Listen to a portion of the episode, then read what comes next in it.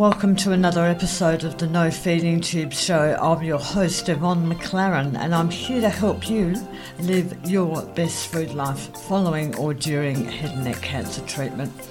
Thanks so much for listening. This is a lived experience and one that I think is better shared. And if you like the show, consider supporting it by showing me the love on the show link. Every little bit helps. So grab your favourite beverage or your walking shoes and let's get started.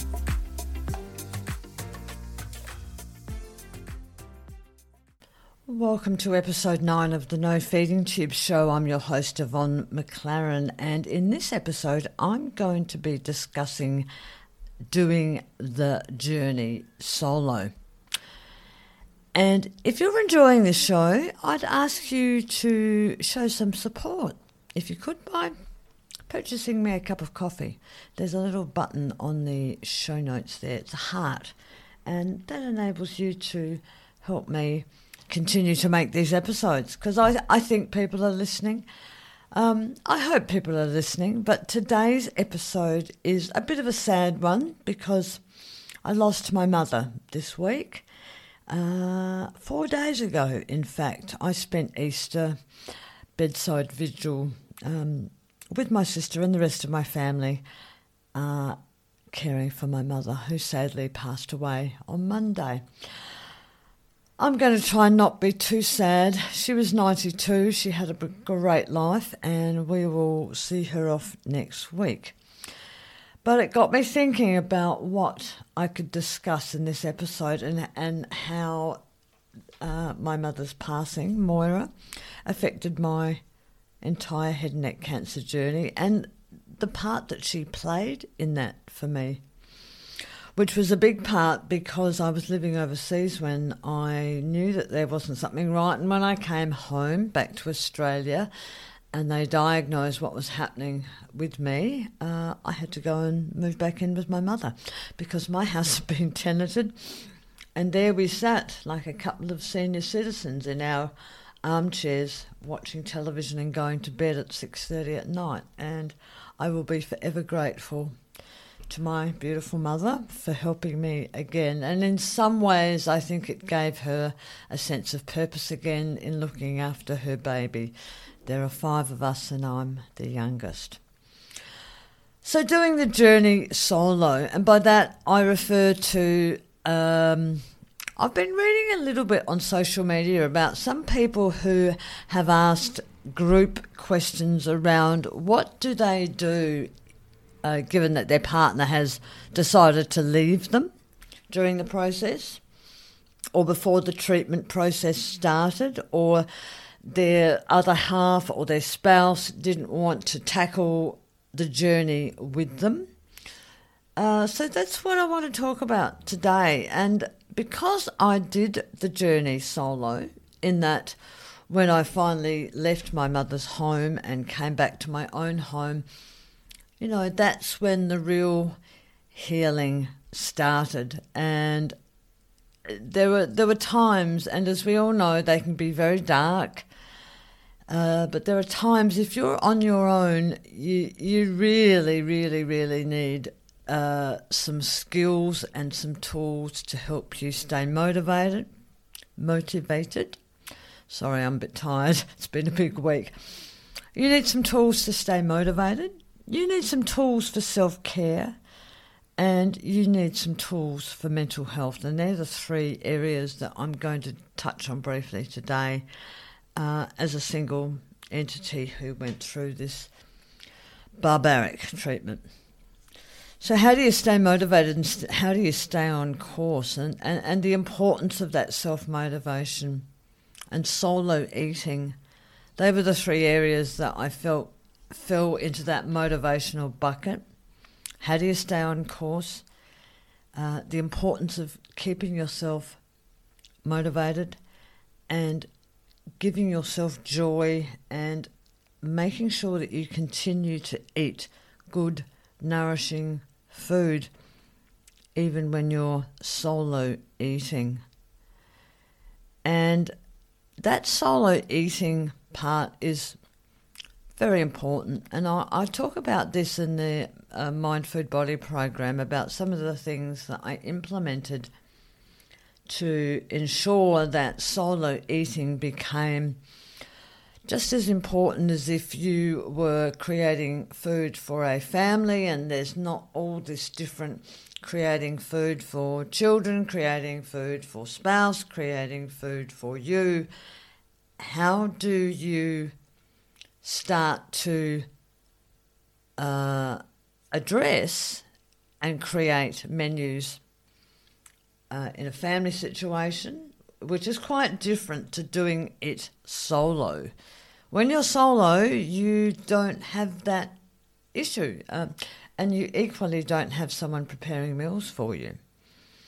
Uh, so you must, just by pure necessity, stay connected to food if you can and I've talked about this in previous episodes, but if you're doing the journey solo, uh, I know someone who used to set a timer on her phone to remind her to eat. And, you know, I notice this now as I'm going through this grief and funeral arranging for my mother that uh, this afternoon I spent the afternoon cleaning out my refrigerator and I had all this food that I'd made the week before my mother passed away, and it was all in the bottom of the fridge. It wasn't edible, so I had to set about throwing all that food out, cleaning out the containers, cleaning out the fridge, working out what fresh food I had and I have, and um, I don't particularly feel like going down to the shops and doing my food grocery, so I've got some frozen things that I can make soup up with. Uh, I did manage to go and get some beautiful pork fillets, which I've prepared this afternoon for myself. Uh, with some beautiful uh, panko, Japanese panko crumbs on them, and I intend on cooking one of those for dinner tonight. I went and got some Indian takeaway, some beautiful lamb korma with lots of sauce, some lentils, some palak paneer, which is spinach and cheese, and I've frozen them that into certain you know containers, labelled it and popped it in my freezer. It's tough, you know, doing this on your own. Uh, and I know that people doing it on their own do tend to uh, reach out to social media. And that's great, but I think it's really important that you have some tools for yourself, that you know how to manage this process yourself and keep yourself motivated. Stay on course and ensure that solo eating isn't neglected just because it's only you. I think too, self care, uh, again, because of what's happening with me this week, self care kind of took a bit of a back seat. And I realised that my neck was really stiff. So last night I went and had a massage, and this morning I took myself up for a beautiful hills hike for a couple of hours with a person that I knew would understand my sadness, and uh, I think from a mental health perspective, it's really important that as a solo person on this journey, you learn to surround yourself with relationships and people that are supportive, that are positive, and that drive and motivate you. Now, whether that's eating, exercise, self care, or all of the above, that is, uh, I believe, very important to make sure that you have yourself surrounded with positive relationships, friends, family, strangers, people that you uh, go to for auxiliary treatment, um, uh, people at your local um, spiritual house or church or yoga or whatever you do, it's important to make sure that you are surrounded with people who understand and empathize your journey and I mean, unless really someone's been through it themselves, it, it, there is some difficulty with people understanding what's happening with your journey, particularly from a food perspective. But I'm finding the longer I'm on this path, the more uh, I know how to surround myself now with the right sort of people to help me because life goes on. Life goes on around you. And the big challenge for me at the moment is working out how I'm going to travel internationally again. And I've, I've booked my next overseas uh, trip.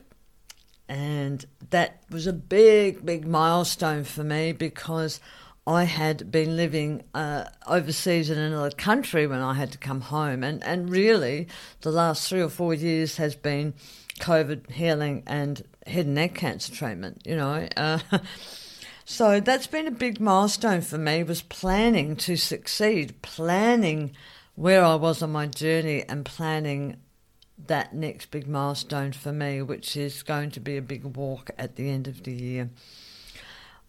At the moment, I'm trying to work out how to eat on that journey because, as we all know, uh, food becomes very limiting for us. So I've had to create this uh, journey, if you like, as a solo person around what I know I can do.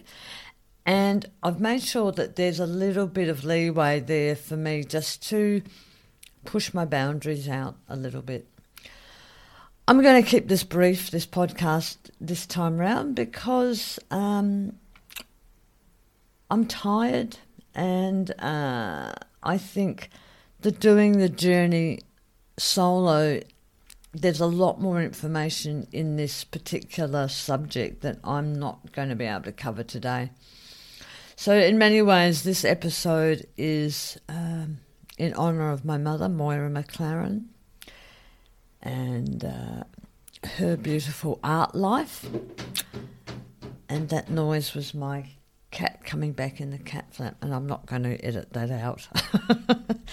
so, the three things as a journey, uh, as doing this journey solo, is motivation, stay on course, and the importance of solo eating, self care, making sure you maintain your massage, your exercise, and your mental health and with your mental health, making sure that you surround yourself with positive people, uh, build a plan to succeed, and make sure you continue to build on your milestones and experiment. So I'll sign off on that note. Eat well. Please support the show if you find some value in listening to what my journey's been like and what I've managed to research and glean from other people. Uh, I'll sign off and I look forward to having you join me on my next episode. Take care. Eat well, everybody.